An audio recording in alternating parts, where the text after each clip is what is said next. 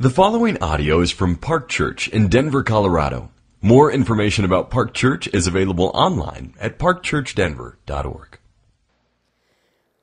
Our scripture reading this morning is from Matthew 6, verses 25 to 34. Again, we're reading from Matthew 6, verses 25 to 34.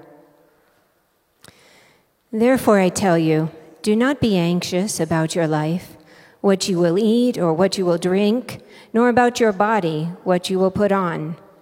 Is not life more than food, and the body more than clothing?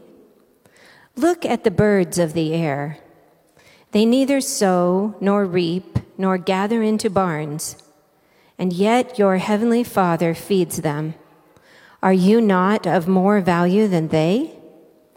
And which of you, by being anxious, can add a single hour to his span of life?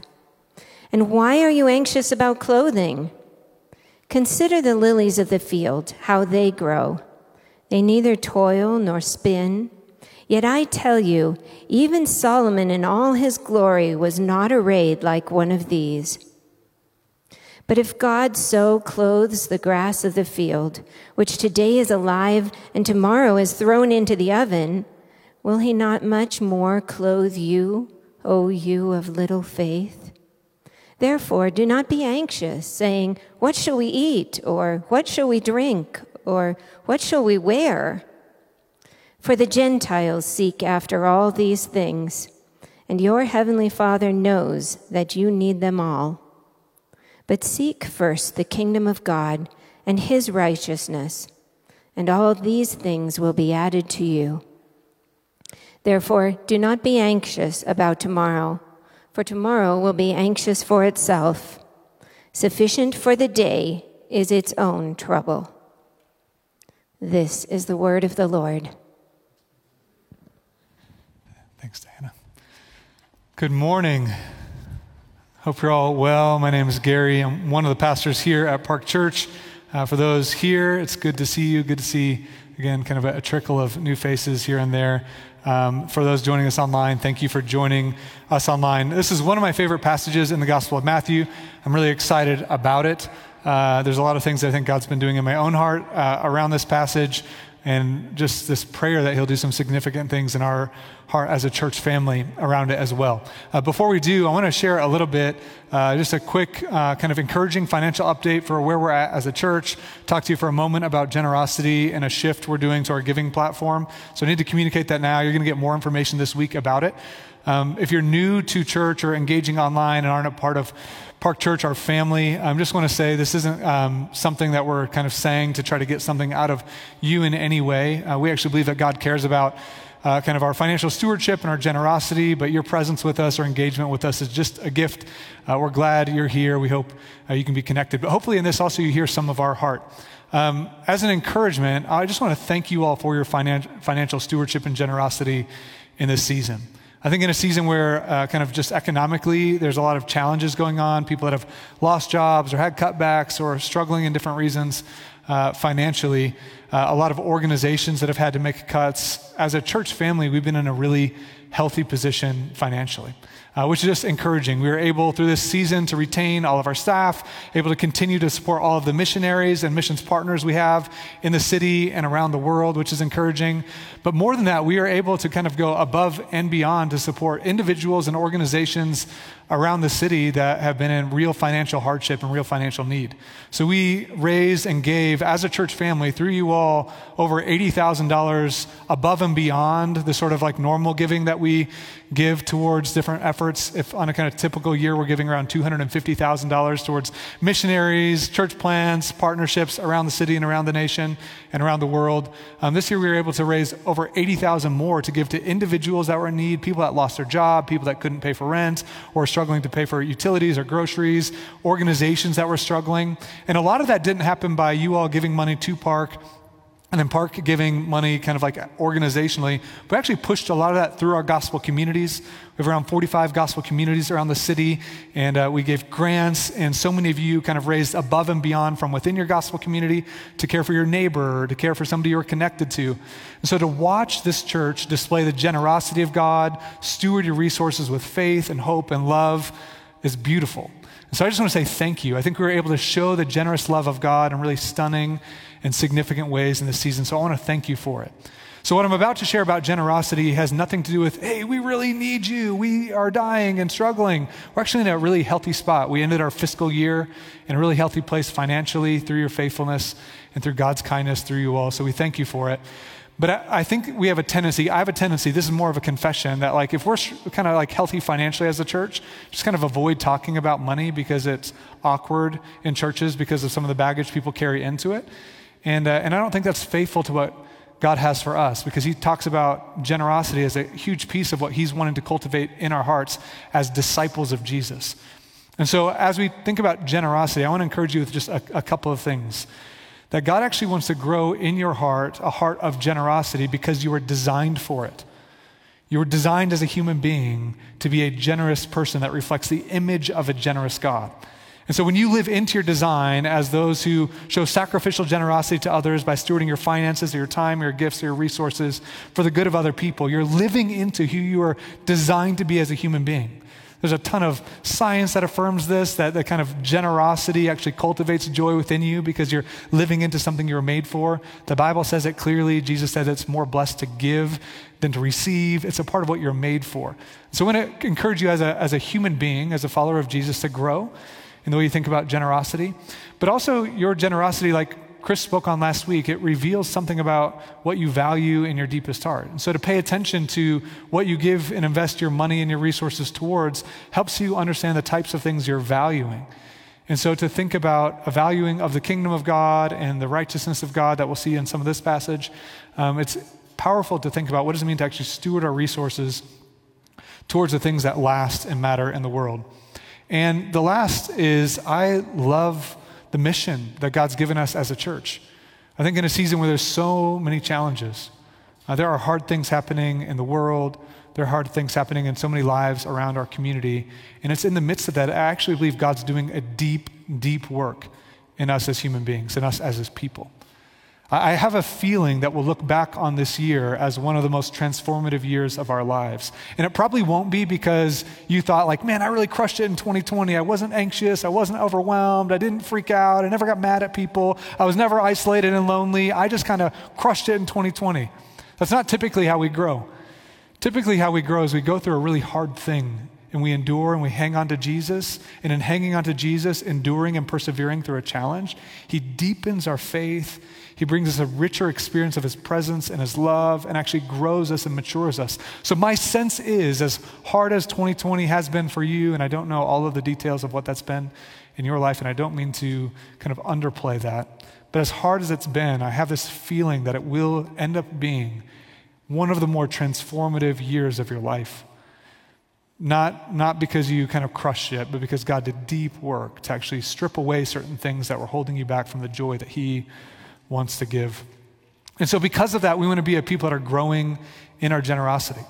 And so, I want, to, I want to encourage you. I'm just going to be really specific about three things you could do to grow in your generosity as we think about us as a church family. And one is if you've never given to your church family, if this is your church family and you call this your home, and this is the community you're a part of and that you're coming and engaging in, I want to encourage you, if, you, if you've never again, to begin giving, just to try it, to give something.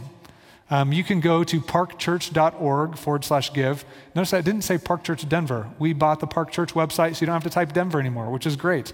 Um, yeah, cheers. Uh, all of our staff's like, that's such a good news because we're typing Denver is a real struggle in life over and over. Um, parkchurch.org forward slash give. You can find information, but just to take a step and give, just take a little step of obedience towards this like life of generosity. Or maybe you've given sporadically in the past. Another thing you could do to grow in your generosity, in particular towards the local church, would be to start giving regularly. just to make giving a regular part of your life. I know for me, whenever I began saying, hey, instead of just like when I feel like it and it feels good, I'm going to kind of sew this into the fabric of my life, into the priorities of the way I steward my finances, which is a, a big step. And so maybe it's beginning to give regularly. Or maybe you do give regularly, and this is what's been convicting to me. Uh, but you've kind of approached a sort of like, okay, I picked a percentage, I give this percentage, or I give this dollar amount, and I feel good about that. And so I kind of like feel free to do what with whatever I want with the rest of my money, like a legalistic checkbox, like I give this percent of money to the church, and now this is mine to do with whatever I want. And I wonder, and this is what I've been asking recently, and I have to ask with my family, how might God want to grow our generosity in this season? That might be towards the local church, it might be towards other people or other needs or other opportunities or organizations. But what if you saw everything that you have as a gift from God to be stewarded? And to be leveraged for his kingdom, for his glory, to reflect his image. And sure, that absolutely means taking care of your family and providing. But how might God want to grow in you a generosity in the way you think about your financial resources? And so I want to encourage you to think about that and to think, what could I take one of those steps? Could I take a step to give for the first time? Could I take a step to become more of a regular giver? Could I take a step to grow in my generosity? And we think when we do that, not only are we resourced as a church to do really beautiful things and continue the work that we've been doing, but it actually grows in your heart, grows your joy, grows your sense of happiness as you live into this wisdom of Jesus, that it's more blessed to give than to receive. And so, Ryan Gannett, our director of operations, will be sending out some information this week about a shift from our giving platform. We're going to be shifting from CCB uh, to a new platform, which will help us to kind of create some new opportunities and ways that people can give. I think that'll be helpful. Um, so, be expecting that, be looking for that. We're going to be kind of pushing that shift. I want to give you a heads up for it. Um, but would encourage you kind of at the more vision level to open up your heart and say, God, how do you want us to grow in our generosity? Um, I wanted to speak to that at the beginning of, of this sermon because that's not the sort of like application of this sermon. I'm not trying to say Jesus taught this thing about actually liberating you and rescuing you from anxiety that's found in living for material goods, therefore give to the church. What Jesus has in mind for you is so much bigger than that. It's so much more beautiful. It's so powerful. And uh, it's something that God's been stirring in my heart and around a lot. And so um, let's take a moment. We're going to pray, and then we're going to dive into Matthew 6 together. Um, let's pray. Um, Jesus, we right now come before you with thankfulness. I'm really grateful for this church family. As I see people and connect with people throughout the week, I'm just grateful. I'm grateful for your kindness towards us, your grace. I'm grateful, even in a challenging season, the way you're growing us, even where there's challenging conversations or um, things that you're doing in each of us that are kind of meeting us in different ways. I just have this sense that you're doing good work, uh, powerful work in our community, and I want to say thank you. Uh, would today you pour out your spirit on us to open our eyes to your vision for our life, and would you set us free? Would you liberate us, rescue us? From the bondage of living for material things and give us the joy and the gladness that you've designed for your kingdom people in this world. We pray this in Christ's name. Amen. Um, I, I, do want to be honest about this passage. I, I, as I worked through it this week, just felt a weight of it a weight of it for my own life and a weight of it for your life. Um, I, if, truth be told, I'm concerned. I'm concerned for myself and I'm concerned for us. And this passage kind of heightens my sense of concern, but it also gives me a lot of hope. Um, because what Jesus is teaching in here, I think, will be and could be liberating for you. And so I want to encourage you as you open up our heart to God's word, which is living, it's alive, His Spirit is present, um, to really engage at a sort of like emotional, spiritual, mental level, saying, God, what do you want to teach me today? Because I think what God wants to do is He wants to liberate us, to rescue us from the bondage to this pursuit and preoccupation with material things that plagues our society and plagues many of our lives. Uh, it was about a year ago where I September of 2019. I remember it really vividly because it was a very powerful image. I was in just in a position of, I was tired. I was kind of overwhelmed with life. I was anxious. I was preoccupied. I was kind of busying myself, doing a lot of stuff with work and then at home. I was like doing all these house projects. And then, like, anytime I had this like idle moment, the sort of like anxiety and turbulence in my heart was kind of overwhelming. And so the way I would choose to escape that would just be to watch TV. And every night it's like, what am I going to watch? What are we going to watch? And I would just want to like escape the tension and escape the sort of like turbulence that it was just like unsettling in my heart. And I would find myself watching episodes of things over and over again and to kind of like staying up later, waking up the next day exhausted and getting back after the work, staying busy, feeling like if I can stay busy, I can kind of like get the world and my life the way I want it to be. Then end the day, overwhelmed, anxious, distract myself, numb myself, and escape in some way or another. And my guess is that's something that's common for many people in our community, uh, for many of you. This practice of busy, work, strive, feel some anxiety, feel some stress, feel kind of overwhelmed, feel kind of preoccupied, then escape those tensions through some kind of like method. Some of them feel relatively innocent, some of them feel explicitly unhealthy or sinful, but nonetheless, it's a desire to escape the anxiety and the stress and the burden that living for the things of this world can, can bring. And I had this image from this parable in Matthew 13 where it's this parable of a sower uh, uh, who's like a farmer who's sowing seeds into the earth, and the seeds represent the Word of God and its ability to land on human lives, to bring real transformation, to bring real life, vibrant, flourishing life. But there's different types of soil that that seed can land on. And so Jesus in his teaching talks about different types of, of ground. One of the grounds is this rocky path where this bird that represents spiritual forces of darkness comes and plucks away the seed before it can ever take root and bring change into your life. There's a spiritual enemy that's after your heart and that does not want you to receive God's wisdom for life, the truth, and the transformative and liberating power of God's word. Does not want you to receive that. And then another type of ground is this kind of dry ground where the seed lands and it gets some shallow roots, but then it grows up, and just the kind of trials of this world scorch it, and the seed withers because in the midst of the trials, there's this kind of running away from the Word of God to try to like satiate your life and to build a flourishing life apart from God's Word.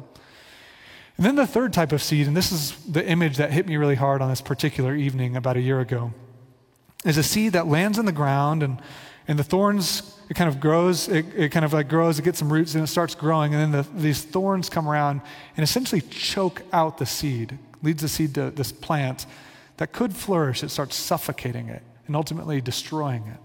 And what Jesus says is those thorns represent the cares, or another translation of that word is the anxieties of this world and the deceitfulness of riches.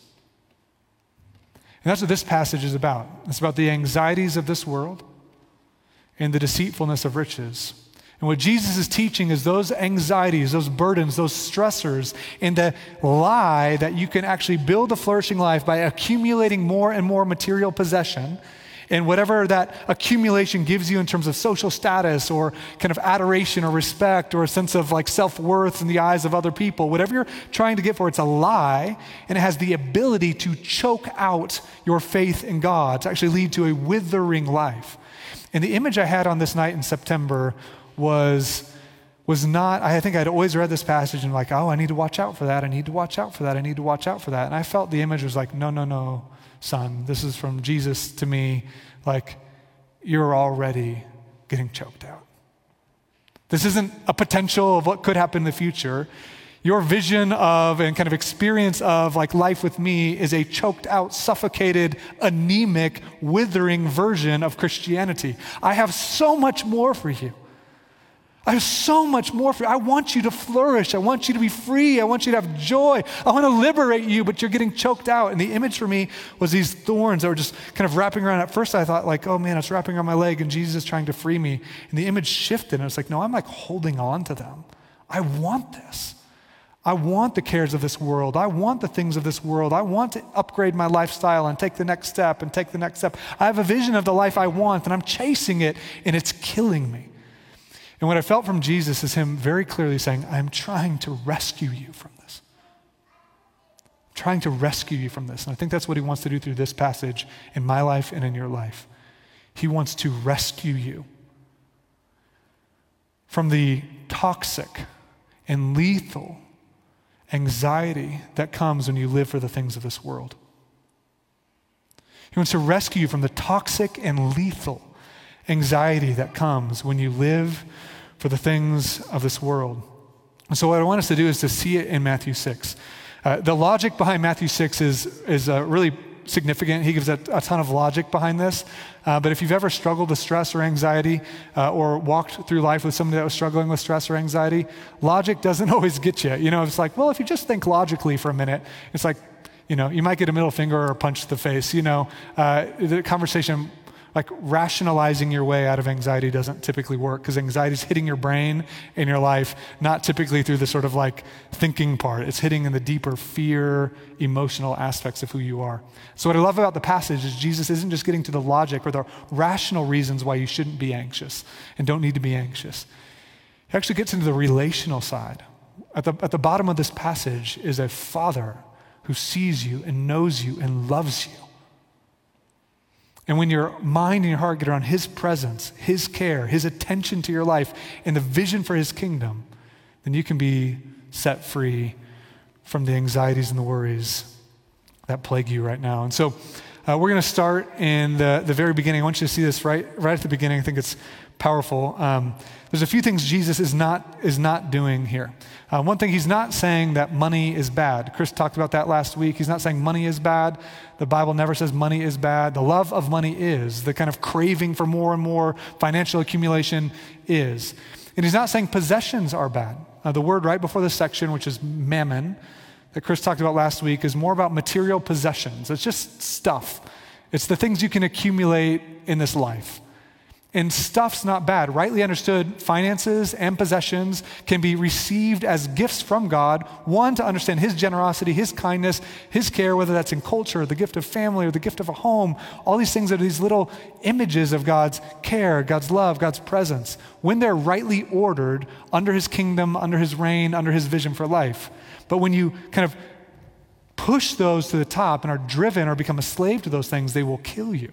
It's, the biblical terminology there is idolatry. You've taken the place of God and you've shifted it and you've taken created things and gone to them to give you what God alone was designed to give you.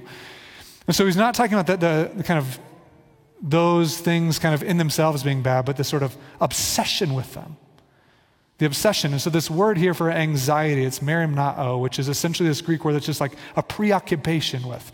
So, it's this kind of mental energy, like your mind is buzzing around these certain things, always thinking about these things, always moving towards how you're going to kind of like kind of bend your life towards this certain kind of outcome. And typically, when your mind is kind of preoccupied with, or worried about, or angsty about, or kind of thinking constantly about, kind of obsessed with material things, it'll kill you. But the other thing that's not happening in this passage is he's not just saying, don't be anxious. Like, oh, you're struggling with anxiety about stuff. Stop it. You know? Like, I command you, stop. That's not what's happening. He actually gives loads of reasons. And in fact, the very first word in this section, if you look at it, look at Matthew chapter 6, verse 25, says, Therefore, I tell you, don't be anxious about your life it's not just don't be anxious about your life, it's therefore, I tell you. So let's go back to conjunction junction. Anybody? School of Rock? Um, it's not School of Rock. What is it called? School of Rock is also good. It's worth watching. Again, yeah, Schoolhouse Rock. There it is, Schoolhouse Rock. Um, conjunction junction, right? Like uh, this little conjunction, technically a conjunctive adverb, is connecting two things. All these commands about not being anxious, which is command to not be anxious, shows up five or six times in this passage alone. The commands are flowing from something else that we actually looked at last week that Chris was preaching about, which is these kind of two ways of, view, of viewing the world.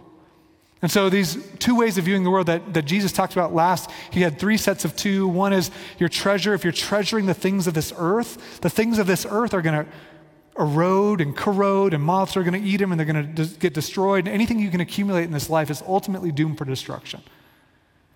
If you live for the things of the kingdom, if you live for the glory of God and for His reign and trust in His eternal, unshakable love and His unshakable kingdom and the, the beauty of His mission to reconcile people into His love and to give us joy in relationship with God and to bring redemption and restoration to the earth through the power of the life, death, and resurrection of Jesus, when you orient your heart that way and live according to that vision for life, there's actually eternal treasure that will never erode, never corrupt, never get eaten.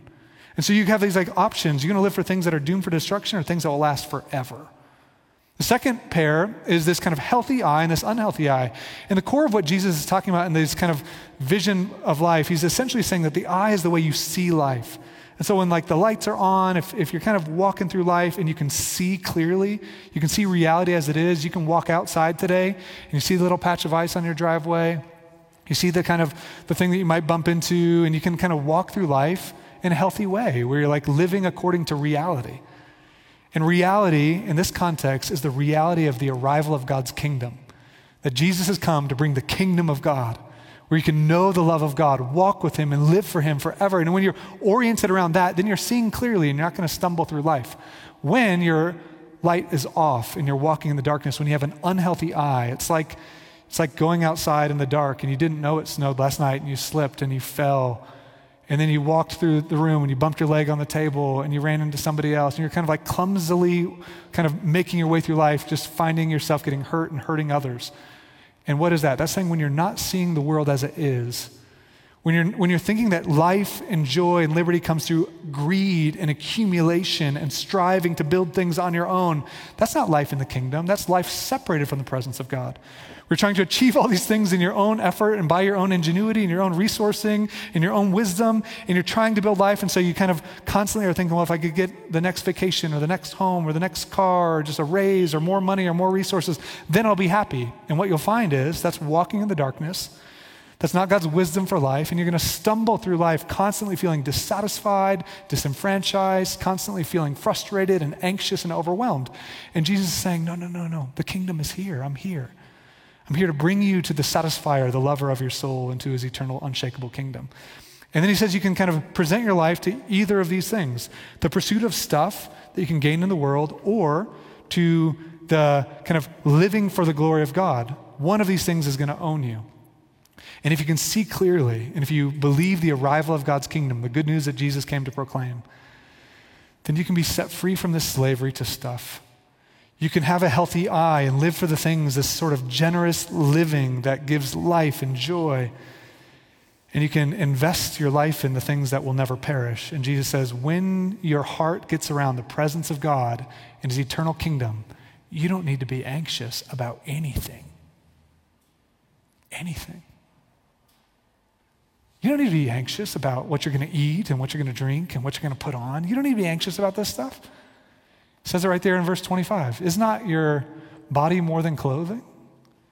Is not your life more than food? What he's saying as he kind of gets into these reasons, he's saying that life is more than sustained existence or improved existence. Often we think about living, and if you're honest, I bet this is true of you in certain ways, it is of me, that a lot of my energy is either sustaining life, and once you find, like, all right, I've got this sort of basic needs, I've got food, I've got clothing, I've got a home, I've got this sort of like basic things, now I'm going to just like improve them. Improve the food, find the next restaurant, find the next kind of coffee shop, find the next bar, improve the clothing, kind of upgrade the, the style a little bit, improve the house, improve the car, improve the, like, I'm going to kind of like get to a place of sustaining my life and then improving my life. And Jesus saying, Is not life more than this? Do you exist to survive and upgrade your life little by little until it's all gone? Is that it? Like, that's not it, it's the kingdom the kingdom through which God's transforming people, reconciling people to the love of the Father, and bringing transformation and healing to the world. And if you get your mind and heart around that, then you're not going to be as anxious and overwhelmed about the things that will ultimately fade away. So that's his really first argument. Then he starts giving these images. There's this image of a bird. Look at it in starting in verse 26. Look at the birds of the air. They neither sow nor reap nor gather into the barns, and yet your heavenly Father feeds them. Are you not of more value than they? And I love that. What Jesus is saying is that the God of the universe, the ruler of the heavens and the earth, values you. He cares about you. How did he get that? We said, I, I sat down one day and I was eating lunch and I saw birds. And I watched the birds. And I watched how the birds were singing their song and they were eating. And, and I, I, couldn't find storehouses. There were no storage sheds where they could accumulate all their extra worms for the next day. They didn't seem to be looking at other birds with their nests. I mean, like that birch branch is a way hipper nest than my pine over here, right? Like they're like not worried about that. But what I love about the passage is Jesus actually looks at this really ordinary thing. You're like, how did the bird eat? Well, the bird woke up, the bird went, the bird found a worm, the bird took the worm back, fed it, ate it, and fed it to its family. That's what the bird did. And Jesus like, no, God fed the bird. In this sort of ordinary living thing, God fed the bird, that God was sovereign over the bird. That in the bird finding the worm for the day and feeding its family, God was caring for the bird. As you work at your job and you go to work and engage in the things you do, all these things are gifts from God. It's God caring for you. And it's not like the birds aren't passive, they're very active, but they're not stressed out. And Jesus is saying, You are way more valuable to God than a bird. He cares about you, He values you. The God of the universe values you. He's paying attention, He sees you, and He cares to take care of you, to meet you. And start opening your eyes to the ways He's already done that in your life, the things He's given you the ways He's provided, the ways He's showed His love. And he says, And which of you, by being anxious, can add a single hour to your span of life? Which I just think is comedic in a sense. Essentially, what he's saying is like, all right, you're stressed out about, like, you, you got to find food. That's like a thing you got to do. You got to have clothing and shelter. These are like things you got to do. And then, like, when you layer on top of that anxiety about it all, it just like adds, it doesn't like add days to your life. It just makes everything that you already are doing harder. And you know that with anxiety, and, and I don't mean to make light of it. I think if we could just like snap our finger and turn off anxiety, uh, that'd be great. But when you feel anxious and overwhelmed, it makes everything harder. Your vision for life, your ability to think well and love well and live well just starts getting clouded by this weight of anxiety and this, this kind of undercurrent, this noise that just sort of buzzes over your life. He's saying, This doesn't add to your life. And then he gives this image of a field. He goes, Look at the fields. Uh, this is right here in verse 28. Uh, Consider the lilies of the field, how they grow. They neither toil nor spin. Yet I tell you, even Solomon in all of his glory was not arrayed like one of these. But if God so clothes the grass of the field, which today is alive and tomorrow is thrown into the oven, will he not much more clothe you, O you of little faith? He's saying God has adorned the fields with flowers and beauty because it's his creation. And I don't mean this in any cheesy way, and I mean this with all sincerity, and I hope you receive it from God's word. He designed you beautifully. Beautifully. And we try to adorn it, we try to soup it up, we try to upgrade, we try to do different things. Like, I want to be kind of like, I need to prove to everybody else that I'm like, you know, comparable, and I'm trying to get everybody else to like see me as like, you know, somebody that's worthy of honor or respect by the things I can accumulate or by the clothes I wear, by my style of life or whatever it is, material possessions and achievements and all these things I can do. And I'm trying to like, make myself worthy of love. And God's like, oh, He closed the fields where the grass is like going to go away tomorrow and the lawn's going to get mowed and the harvest is going to come and it's going to get trampled under the feet of the, the animals. And He's clothed them with beauty. He's, he, he's going to continue to care for you. And He already values you, He already sings over you. And then he says, these, the Gentiles, these are the things that Gentiles, those who are not a part of the family of God, who don't know the love of God, these are the things that they strive for. Why? Because they don't know the security of being loved by the God of the universe. And so they're busy actually living for things to try to like um, gain that in their own striving and their own effort. And he's saying, when you live for the things of this world, you're living as if you don't already have this relationship with the God who loves you. So he says, Seek first God's kingdom and God's righteousness, and all these things will be added to you. I think it's a powerful thing. Like the, the, the, reasons he's giving for this heavenly Father who sees you, knows you, loves you, and cares about you is powerful. And if I could just say that and it would enter your head and the logic of that reality would make its way into your heart, you'd be free. But that's not how it typically happens. Why? Why is it so hard? Because knowing about the love of God is not the same as experiencing the love of God. Like getting a letter from somebody saying, Hey, I really love you and I really think, you know, I'm really glad that you're here is different than like feeling that day in and day out, the way they care for you and notice you and encourage you and love you and support you. If you're in a marriage and you say, I love you over and over and over again, but you don't show love, then the, the words I love you aren't going to actually be like transformative and healing the way that true, dem- like demonstrated active love can be. And so, what I find in this passage is the kind of relational underpinning of this is what's so beautiful, but it's hard for us to engage relationally. Like, if, if you think about the things that actually grow your heart, it's typically not learning about merely, but it's something about this experiential love. And this is why I've been praying all week that the Spirit of God would do something real in your life like deep in your life, to take the reality that the God of the universe sees you, knows you, loves you, values you, pursues you, is interested in you, would make its way from your head into your heart deeper in a way that would be liberating and healing and transformative. I'm begging God for that reality today. And why is it so hard? We're going to take some time next week and talk more broadly about this passage and how the love of God meets us in all the different sort of like emotional struggles that we have and why right thinking often doesn't immediately translate to this like liberating experience, how God brings transformation in a more holistic way. But I, want to say today um, that the rhythms of our life, the kind of culture that we live in, is lying to you every day. You are surrounded by a culture that has bought into the lie that value, meaning, worth, status is happiness, joy, are, are coming through achieving and accumulating more and more things. And often it's not the things in themselves that we are aiming for, it's what we get from those things. There's a guy named Alain de Botton who's kind of a, a pop philosopher of sorts. He wrote this book called Status Anxiety. Um, and, and it's essentially the anxiety we get constantly from our social situation. And here's what he says The predominant impulse behind our desire to rise in the social hierarchy may be rooted not so much in the material goods we can accrue or the power we can wield, as in the amount of love we stand to receive as a consequence of high status. Money, fame, and influence may be valued more as tokens of and means to love rather than ends in themselves. Saying a lot of what we're trying to do when we're living for material things is trying to prove that we're worthy of love to somebody.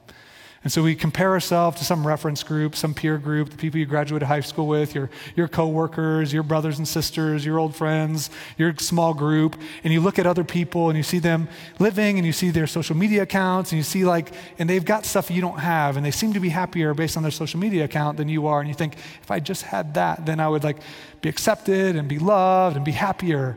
And then, and then maybe you do. Maybe you kill it and you outpace all your peers. And you find yourself now in a new peer category with a new reference group.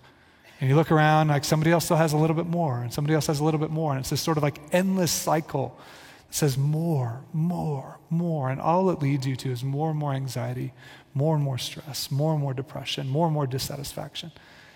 And Jesus has come into this moment to say, I've come to reconcile you to a heavenly Father who loves you already. You don't have to achieve anything, accumulate anything. And Jesus didn't just come to rescue us by teaching, He came to rescue us through His life, His death, and His resurrection, where He demonstrated the love of God for you. If you wondered, does God really love me? Consider the cross of Christ, where Jesus laid down His life to wash you, cleanse you, free you, and to reconcile you to God.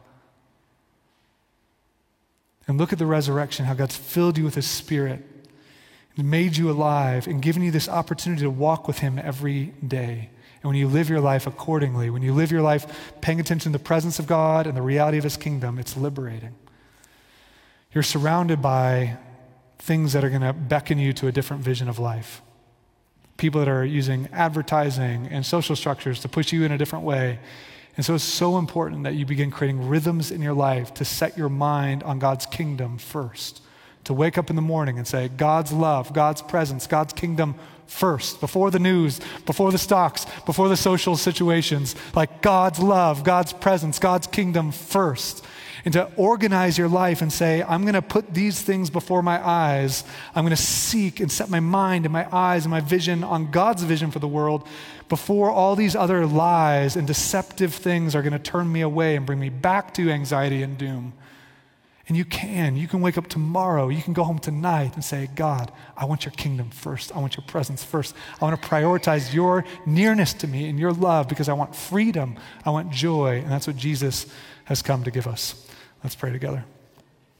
Um, Jesus, we come right now and we need you. Uh, we need you all around this room. Uh, we desperately need you. And all around this city, in homes, in apartments, uh, we need you. And so, would you liberate us? Would you rescue us? And would you bring us into your joy, the joy and the freedom and the life that comes from knowing your presence and living for your kingdom? We pray in Christ's name. Amen.